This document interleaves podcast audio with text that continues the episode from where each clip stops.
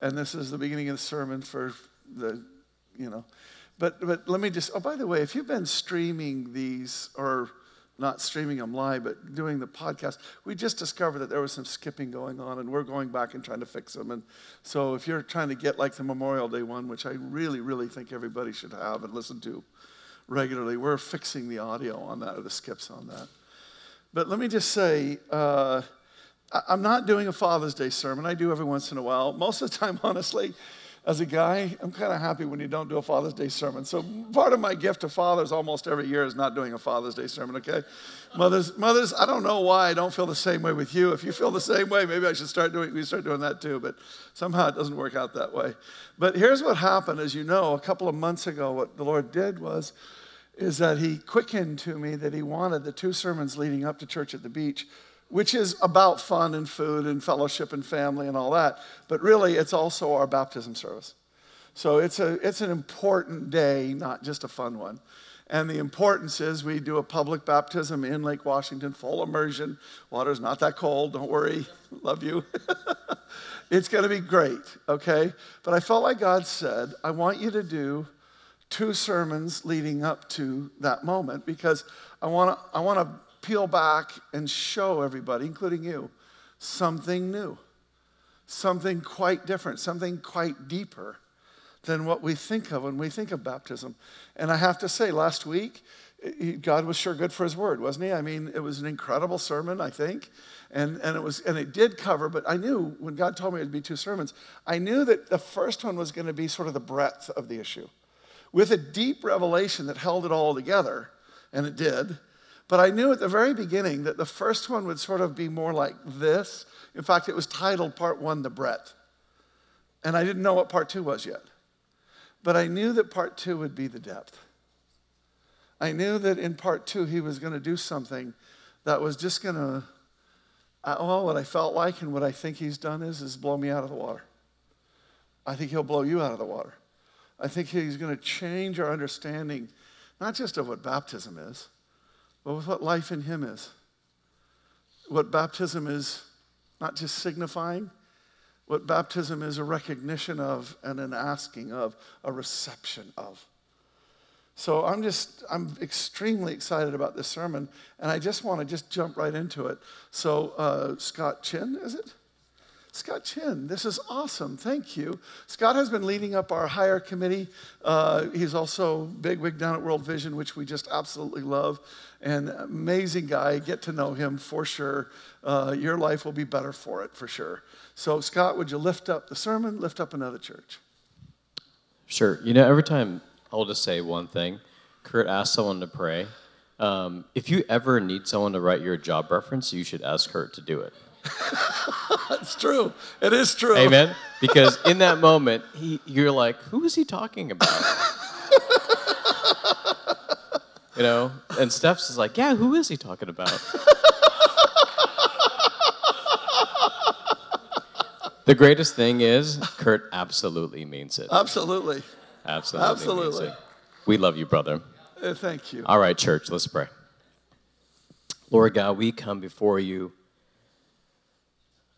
Lord, we desperately thirst for the deeper thing. Amen. Lord, when um, Greg was and team was leading us in worship and our time with Shadrach and Jamie this morning, Lord, I can feel that you are plowing our hearts. Make it, Lord, be fertile, fertile soil. Thank you, Jesus to receive what you have for us today. Lord, speak in the way only you can through Curtis this morning. Amen. May those nuggets fall in our hearts. Amen. May they bear fruit for eternity. Lord, we know the fruit is in the roots. And so, Lord, we desperately want a deep work today. Lord, we, uh, when we think about the church, Lord, my, my heart is for the church in fragile places. Amen. Lord, when you are doing a new thing, it's so fragile, Lord. We ask that you would come alongside and keep it safe and let it grow and blossom. Amen. Lord, where your church is under attack and, and, and your faithful servants are hanging, hanging by a thread, Lord. The only thread they're hanging on is you. Thank you. Lord, our heart right now and every day is for the church in the fragile places. Thank you, Lord, Lord, pour out your word this morning. And Lord, we know it never returns void. And now God's people said, Amen. Amen. Amen. Okay. Uh, it's popular in certain circles to talk about your identity in Christ. It ought to be something that we're all doing all the time. I find that, which is odd because I'm a very abstract thinker, but I find identity in Christ to be a difficult concept because I find it hard to get down to the ground. I love thinking at 30,000 feet, but if it's not connected to the ground, I don't get it. I don't want, I don't care about it. You know what I mean? It seems like if it doesn't connect to something real in our lives that makes a difference, what's the point? Theology to me is something that needs to be connected. It needs to be real. It needs to be worked out. The praxis of theology ought to establish, in my opinion, the doctrine. That is, that's a weird way of saying it, but I really mean that. And I never mean that we get extra biblical about that, so don't misunderstand. But what I do mean is, is this stuff that we talk about needs to connect to our lives. And when we talk about identity in Christ, it's hard to figure out a lot of times how that connects with my life. And so let me just give you a really simple way of thinking about identity in Christ it's how you're supposed to see yourself. Because how we see ourselves is how we act. When you see yourself as a sinner, as a failure, as a slime ball, then you act that way, right? You can know that you're a child of God, but if you see yourself a certain way, you end up acting and being that way. So what we need to do is, as we say, put on Christ. We need to put on. We need to understand what our identity really is in Christ, who we really are in Christ. And then we need to think of ourselves that way because that leads us to an entirely different place in the Lord, right? That's what God's going to do with us today. It definitely has to do with baptism, but it's about so much more than just baptism. Now, in order to, to connect it with baptism, though, here's, a, here's Galatians. For as many of you as have been baptized into Christ to put on Christ like a garment, okay? So, have been baptized into Christ. So, here's the big question we're doing today what does it mean to be baptized into Christ? What does it mean, practically, for real? What does it mean to be baptized into Christ? Well, last week we looked at, just real briefly, Romans that says this Have you forgotten that when you were joined, that word joined with Christ, Jesus, in baptism, we were joined, we joined him in his death for we died and were buried with Christ by baptism. Baptism is what connected us to him as he died. And just as Christ was raised from the dead by the glorious power of the just as we come up out of that water, just as Christ is raised by the dead, we also are with him in that raising up into these new lives. Got it? So I hope that that helps a little bit, but really, not really.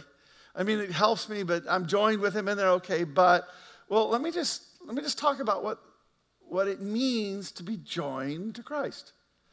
The last book of the Bible is Revelations.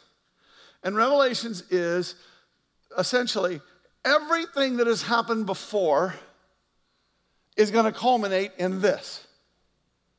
So, Revelation is what's to come. But don't just think about it as what's to come, think about it as the culmination of everything that's come before. It's all leading up to something. Now, at the very end of Revelation, the last couple of chapters show us what's going to come after all the bad stuff. In other words, the last couple of chapters of Revelation tell us what it's all about. This is the last thing that God's going to do. Well, that's the thing that God wants to do, right? That's his ultimate aim. If, that's the, if he's telling us what he's going to do at the very end, that's the whole point. Are we getting it? Okay, simple enough, right? So let's go there and let's look at it. This is Revelation 21. I heard a loud voice from the throne saying, Behold, the dwelling place of God is with men. Joined with, with, think about these. He will dwell with them. They will be his people, and God himself will be with them as their God. Now, understand, see, this is that separation that happened in the garden, right? We made a choice to go our own way. We got disconnected from God, so there was a separation of some kind.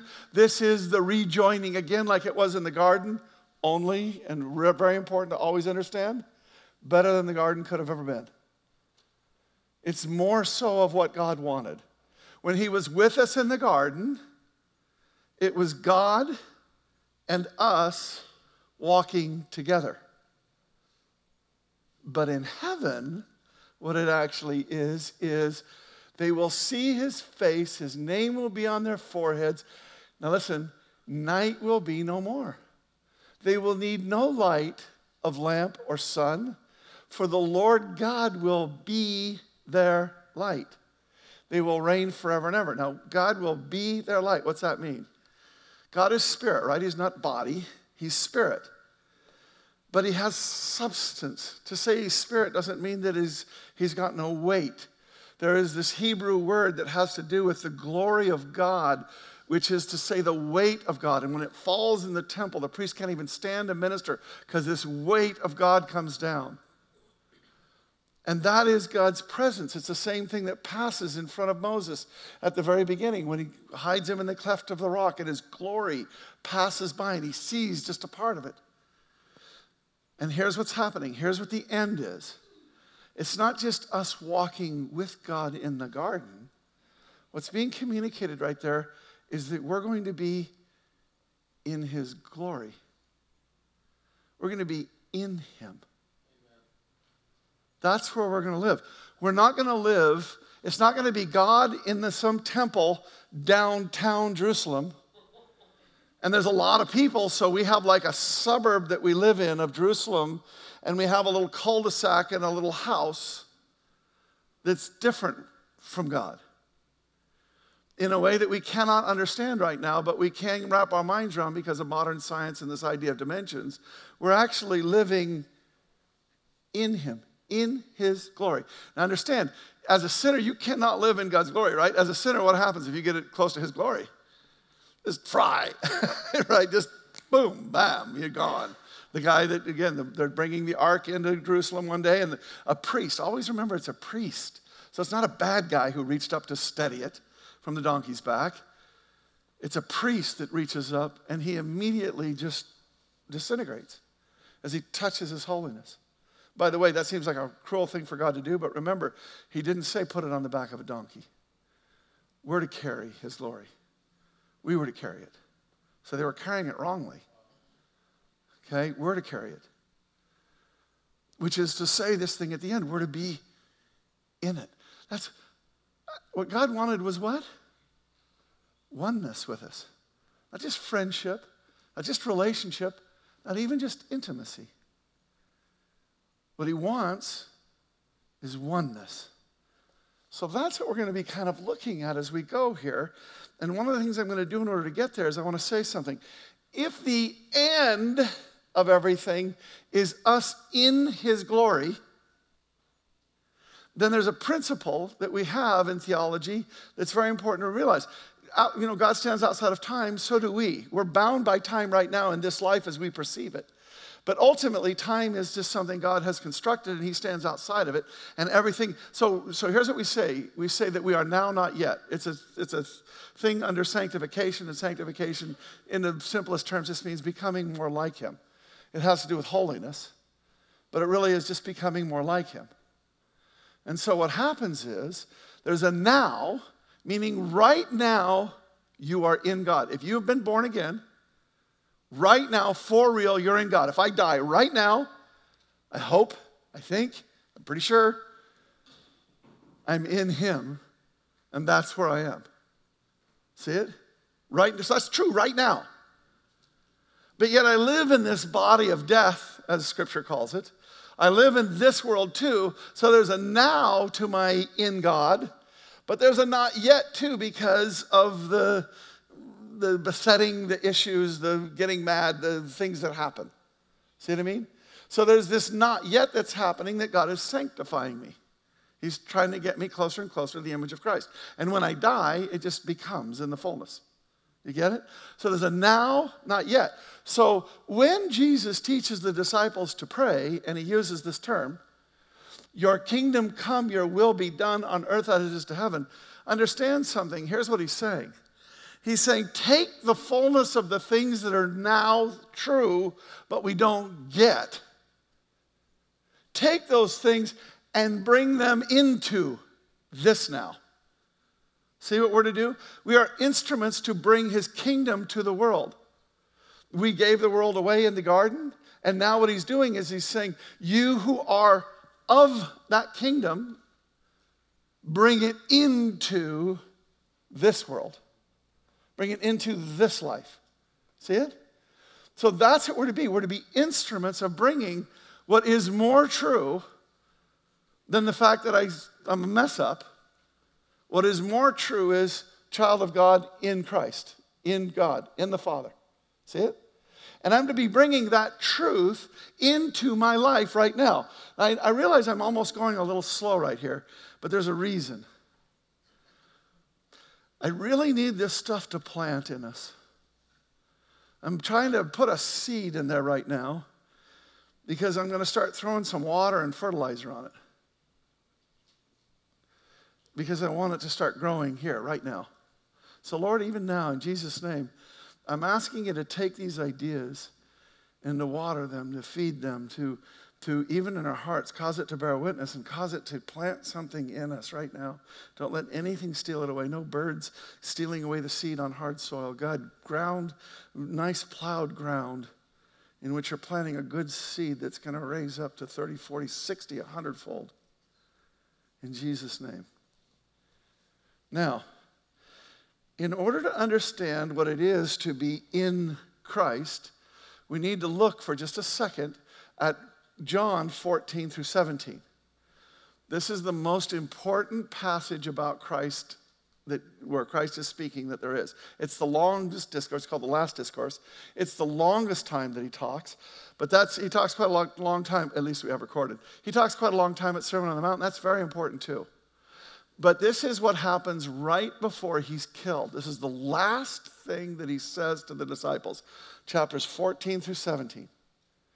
And so this is the, this is the thing he wants ringing in our ear. Now, watch how this comports, how this compares with Revelation. Because I'm just going to skim over the top of it and pull some verses out, and I want you to see what he's doing here. And it's on a couple different levels. Now, this is verse 2 of that. In my Father's house, in God, are many rooms. If it were not so, I, if it were not so, would I have told you that I go to prepare a place for you? And if I go and prepare a place for you, I will come again and take you to myself, that where I am, you may be also. Now, does that sound like Revelation? What we just read in Revelation? I mean, that sounds like he's talking about the same thing, doesn't it? Okay? Being in him do not believe, eh, do you not believe that I'm in the Father and the Father is in me? Now, watch. There's two different principles we're doing. One is God in us. That one I think we kind of know because we talk about all the time. The Holy Spirit came to us, breathed on us, made us new, made us a new creature inside. God lives in us. This is what we talk about as Christians all the time because it's critically important to talk about. But here's the part that we don't talk about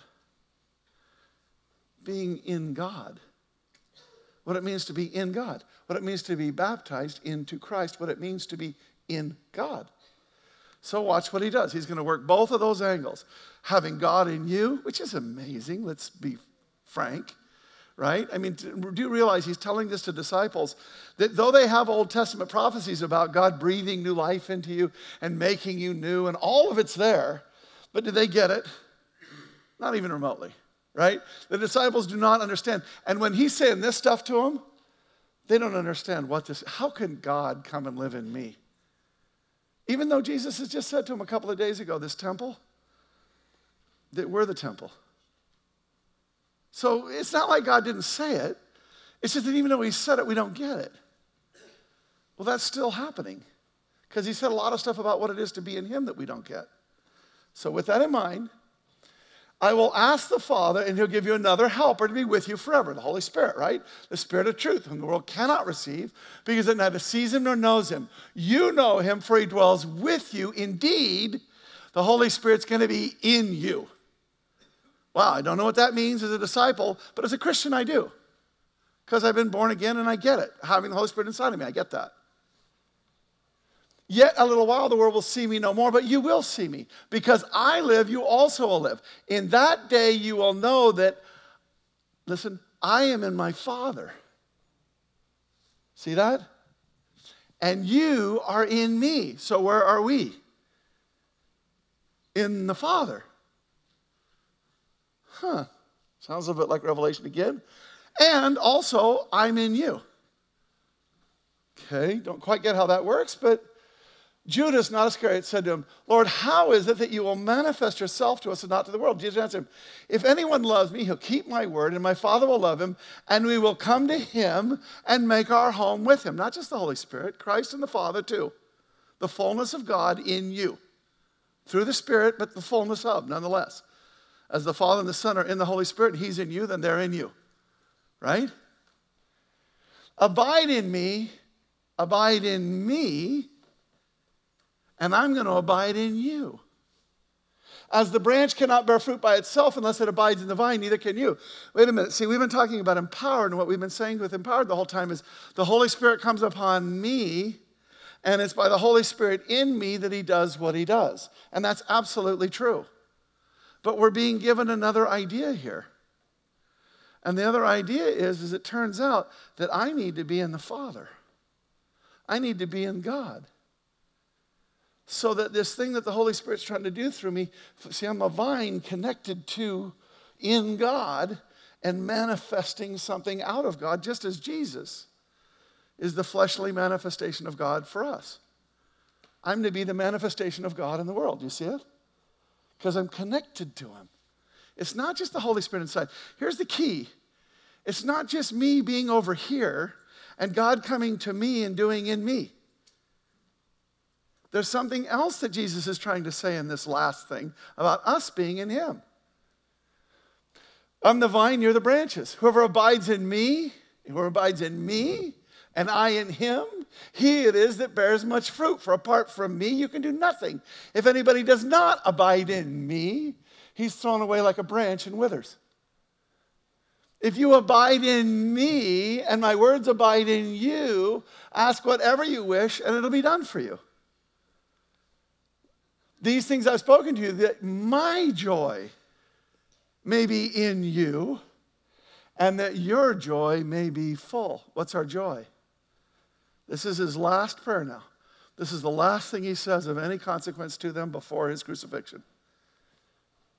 When Jesus had spoken these words, he lifted up his eyes to heaven and said, I do not ask for these disciples only, but also for those who will believe in me through their word. That's us. We believe because of their word.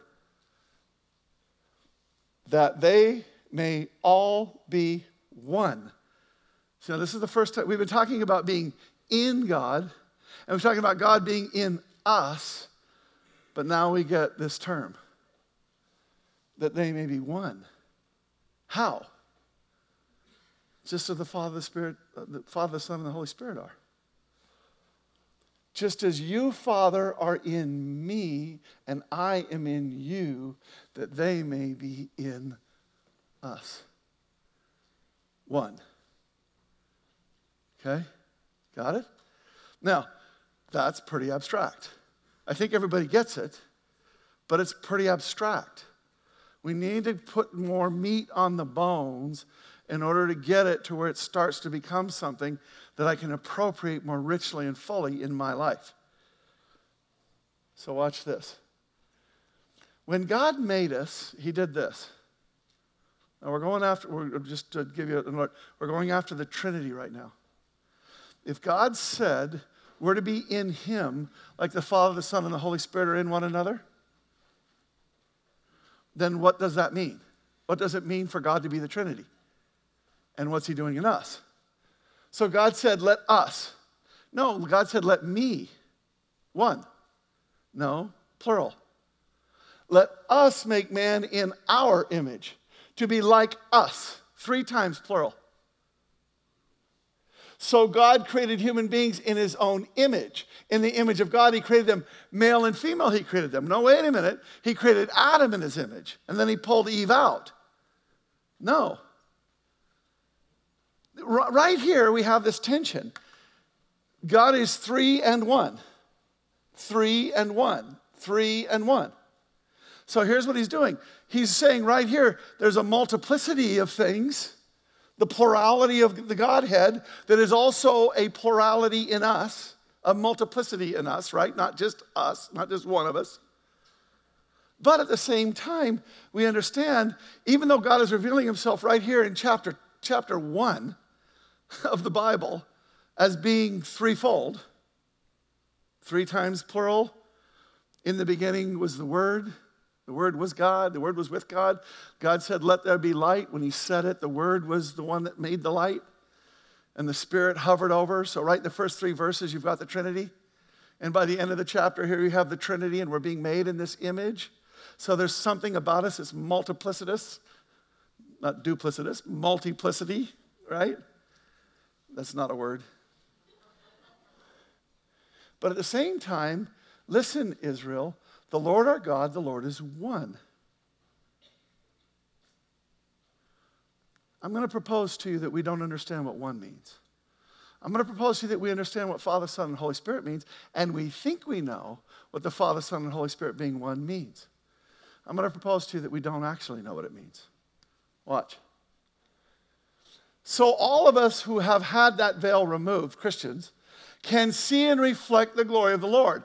And the Lord makes us more and more like Him as we are changed into His glorious image. So we understand He made us in His image, and now He's saved us, and He's again bringing us back to the image that He created, which is going to have a multiple aspect and a oneness aspect, a one aspect, right?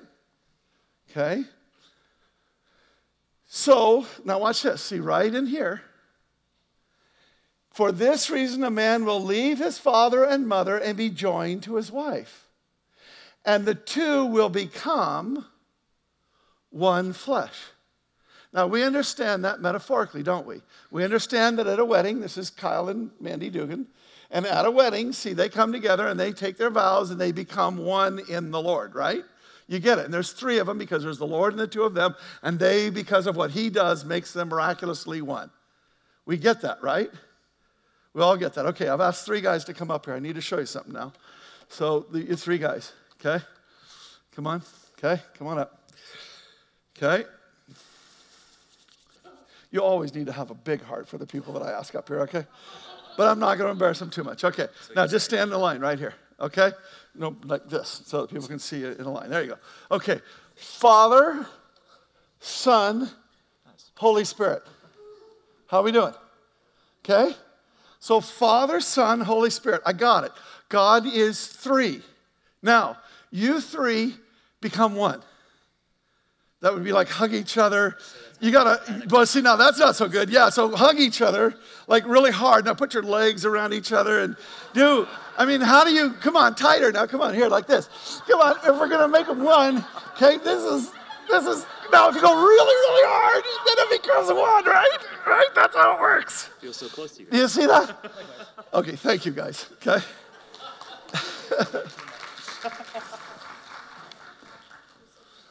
That's how we think of oneness in God. Three people are just like really close to each other. Like maybe we could paint a whirlwind that makes them like one, but really it's three people. But is that the metaphor that God gave us about oneness? Because God gave us a metaphor about oneness. Because we just saw Kyle and Mandy get married to become one in the metaphorical sense.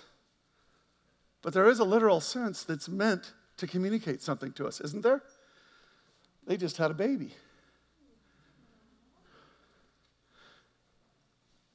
Two people became one flesh. Here's the key that's not two people. Well, yes, it is. It's Kyle and Mandy. Literally, their DNA is.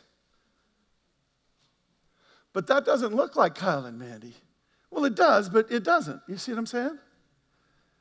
Wait a minute, God just gave us a metaphor about being one that goes way past us getting three guys to hug really close. I need to be really careful here because, boy, you can get into blasphemy. You get into bad theology here so fast and make your head swim. But I need us to understand something. I think this is the primary thing that God is trying to bring us today and what it means for us. When God says that He's one, the three, Father, Son, and Holy Spirit, are one, that oneness is a distinct image in itself. It's a distinct thing in itself. Do you see it? It's not three people really close together. It's one in a way that's indivisible. Do you see it? And it is a new image, isn't it? Now, right here, I'm hoping that what you're doing is saying, wow, that's a really cool way to think about the Trinity. I get it, three people, but then these two people become one, the baby, one flesh. Wow, this is like a really interesting. God is something distinct in his oneness. It's something much greater than just being close. Now, if you got that, that's pretty good. You, know, you go home right now and say, hey, that was worth the price of admission, I hope. but we're not there yet. Because watch this. This is unbelievable. Jesus, God is spirit, right? Then Jesus said to Thomas, after he's risen again, Thomas doesn't believe he's been risen again. Put your finger here and look at my hands, and put your hand in the wound in my side. Don't be faithless any longer, believe. At one point in time, he takes and eats. A spirit doesn't eat, doesn't need to eat, doesn't have flesh to feed. A spirit doesn't eat, only flesh eats. So, Jesus Christ risen again, uh, admittedly, his flesh is something different than ours is in some capacity because it's appearing and disappearing and so on. But you do understand that it is still his humanity, the one that he was born with, because he didn't sin. Do you see it? Jesus Christ is still in flesh. God has become flesh and stayed that way. When he was taken up as they were watching, and a cloud took him out of their sight. Jesus Christ in his flesh went into the Trinity, which is spirit. Well, that changes what the Trinity was. Do you see it? And how? By adding you. He's saying you got to be in me. You being in him literally changes the expression of who he is as God, as one. Are we seeing this? Again, you got to be careful. I'm not saying we're God. Don't misunderstand. That's a mistake Satan made. What I am saying is, God, when He says He wants to be one with us, He's saying it in a much deeper level than what we typically appreciate. He's talking about it in a way that is even ontologically, you know the word? It means your being. Do you realize that when He created you, He changed His being? Do you think of it that way? I don't. Immutable. God is God, He never changes. Wait a minute. God is spirit. For God so loved the world that he gave his only Son, that whoever believes in him should not perish but have everlasting life. And I'm going to now totally change that to something that's true, but you'll catch it. For God so loved us that he actually became something different by having us be in him, by having Jesus re enter the Trinity in his flesh humanity and so change the very nature of the Trinity by bringing humanity, his humanity in. But humanity is an abstract concept, so let's be clear by bringing you and me in. We think of Jesus and what he did, and we think what he did was is die for my sins, and he did, thank God. But that wasn't the point. That was the thing to get to the point. What was the point? The thing that he said.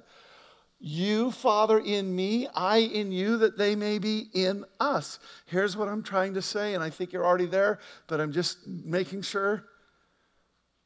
When God does, when Jesus does what he does, when you enter into Christ, think about it. That baby looks like who?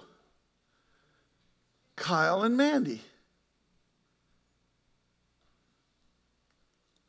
When God comes into you, what do you look like? God in you. When you go into God, what does He now look like? Do you see it? I'm not calling us God. That's where you're getting into your problem. But do you, are, we, are we here?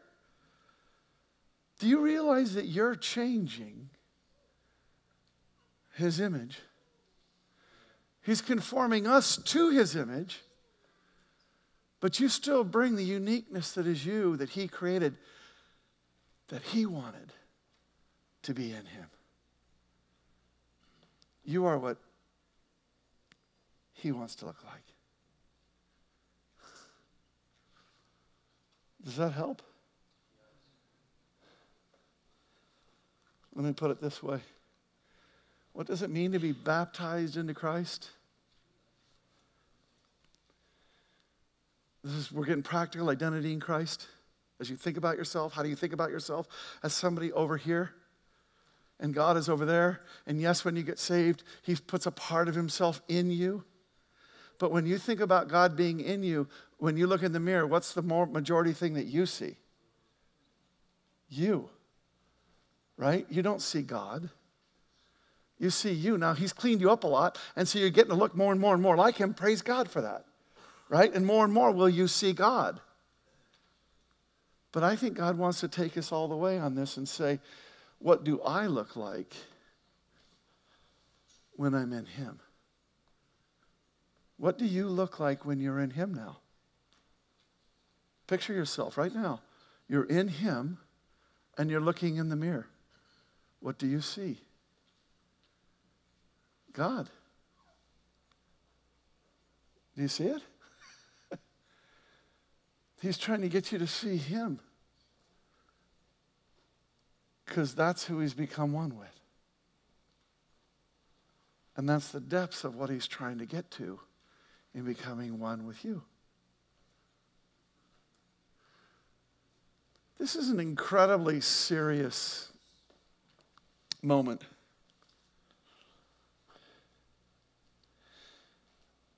I want you to be, I'm skipping a couple, I'm kind of come back to them, but I want you to be good Bereans.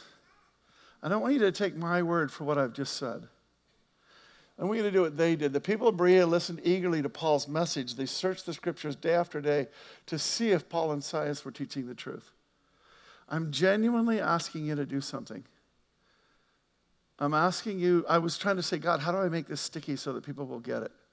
And I couldn't find it, and I couldn't find it, and I couldn't find it. And finally, what I felt like he asked me to do was to say, send them home with homework. I literally want you to look in the mirror in the morning and say, I'm in God, so what do I look like? That's identity in Christ.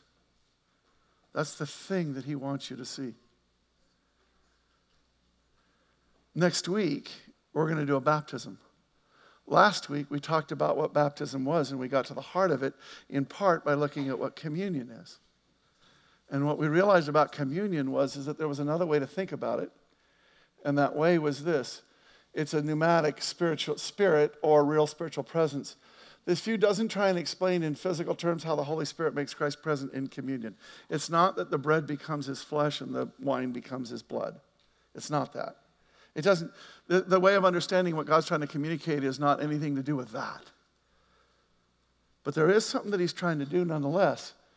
It's not trans or consubstantiation, but it says communion is not just symbolism. Being baptized is not just symbolism. There's an, this understanding is often called receptionism. And I love this because what it does is it takes this act that he's asking us to do and it puts it on us to enter by faith, to receive what he has done by faith, to understand it and to say yes and amen to it and to enter into it in our understanding. So, receptionism, for it says that we're being given something of real substance, essence, not as actual body and blood, but everything they point to and mean. And you can only receive this if you actually have faith in Christ and all that He's done for you. Well, today, I think that God has tried to show you something more about what He's done for you, so that next week, when you get baptized, what you're doing is you're not just saying, This is a symbolism of my, you know, God washing me from sin and making me new. I want you to get it deeper than that. I want you to get to the place to where what your understanding is, is that He's made you one with Him. Your image and His image have combined into something new. And as we said last week, I, I don't do the, just do this in remembrance of what He did. I do it to receive afresh what he's done so that I can re-enter into it afresh. And we talked about whether or not to be whether or not you can be rebaptized or not. And what I made an argument towards is anytime that you get a revelation about who God is in more depth, so that you can enter into who he is in more depth, go get baptized if you want. To say, I'm sealing this in me. Not just in remembrance, I'm receiving what you have done. It's not that it isn't already there, but what it is, is it's an enthroning it in you, it's sealing it in you. It's bringing it into your understanding so that you, who God has already done everything for, can start living in the truth of you being in Him. Do you see it? Now, I just think that God is doing the coolest thing here with these baptisms all of a sudden. I think God is taking us to an entirely different place, as He said He would do a couple of months ago. He's good to His word. I think He's trying to get us to understand baptism at an entirely different level. So, what I'm asking you to do is to sign up. Put it down. If you want to, if you want to check that box, this is renew my commitment. That's fine. You can or you can't. I don't. It doesn't matter. These are in your packets. And when we're going to collect the offering here in about one minute, I just want you to drop them right into the offering and let us know. And we need that because we need to do planning. But here's the thing I'm going to, here's the deal I'm making with you right now. If God just spoke to you about something new that you didn't know, and that you would like to seal that and make that real in your life about truly being in Him, about what it truly means to be one in Him. If God spoke something to you, and you feel like that's something I would like to have become part of my life. It already is a part of your life, it's now. But I want to talk to the not yet part of me that doesn't get it. I want to make it more substantive and more real. Then I'm asking you, write down on this thing and say you'll be baptized, and then do this. Go home and study it like a good Berean. And if it's true, come next week and get baptized. Come next week and be baptized into Christ to become one with Him. If it's not true, then email me and tell me. Okay? But if it is true, if you research it and it's true, I have to tell you, this changes my understanding of what my identity in Christ is. Does it yours? Does it? This changes my understanding of who I really am in God. Because I always look in the mirror as it being me with God in me, and He's trying to get out. But what if it's God and He's trying to bring you out to raise you up into the glory that He meant you to be when He made you to be one with Him before there ever was a you? So, Lord, in Jesus' holy and precious name, we come before your throne. We want to thank you for these last two weeks. I want to thank you.